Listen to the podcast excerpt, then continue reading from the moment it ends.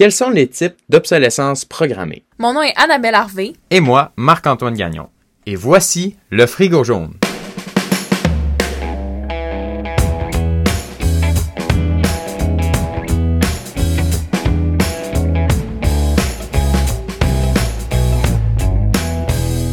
Donc, bienvenue au deuxième épisode du podcast Le Frigo Jaune.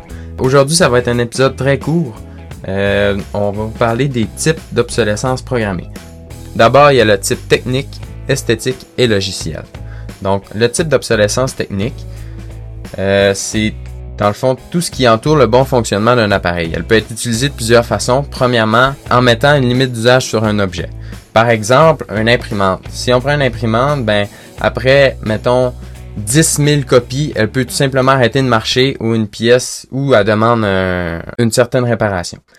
Ensuite, il y a euh, la mise indisponible d'une pièce qui permet de réparer un produit.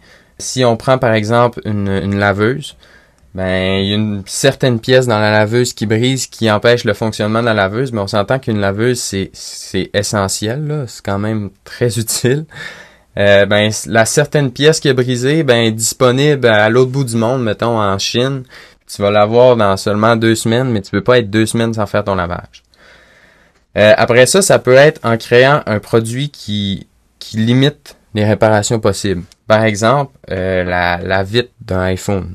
Avant, il y avait tout simplement une vitre qu'on pouvait changer. Mettons, si elle était brisée, c'était seulement la vitre. Maintenant, c'est rendu... Il y a quelque chose collé sur la vitre. L'écran puis la vitre sont comme collés ensemble. Je suis pas un professionnel, je connais pas le bon terme, là. Mais ça fait que changer une vitre d'iPhone est beaucoup plus dispendieux qu'avant. Moi, j'ai un exemple, ça m'est déjà arrivé pour mon Apple Watch. J'avais brisé la vitre.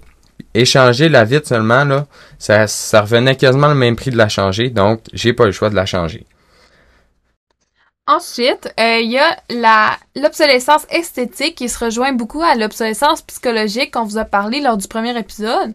Donc, il s'agit de rendre un ancien produit moins tra- attrayant en utilisant des stratégies marketing, de communication et de design.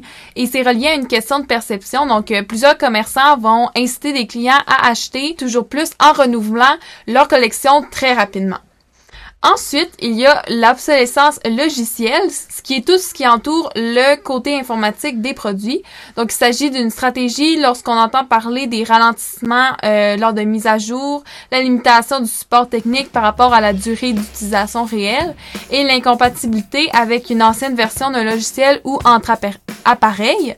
Par exemple, la Apple Watch sept qui demande une version iOS de quinze et plus ou euh, des logiciels qui peuvent pas être téléchargés sur un ordinateur parce qu'il est euh, trop vieux. Donc, c'est tout pour aujourd'hui et on se revoit pour la troisième épisode. À la prochaine!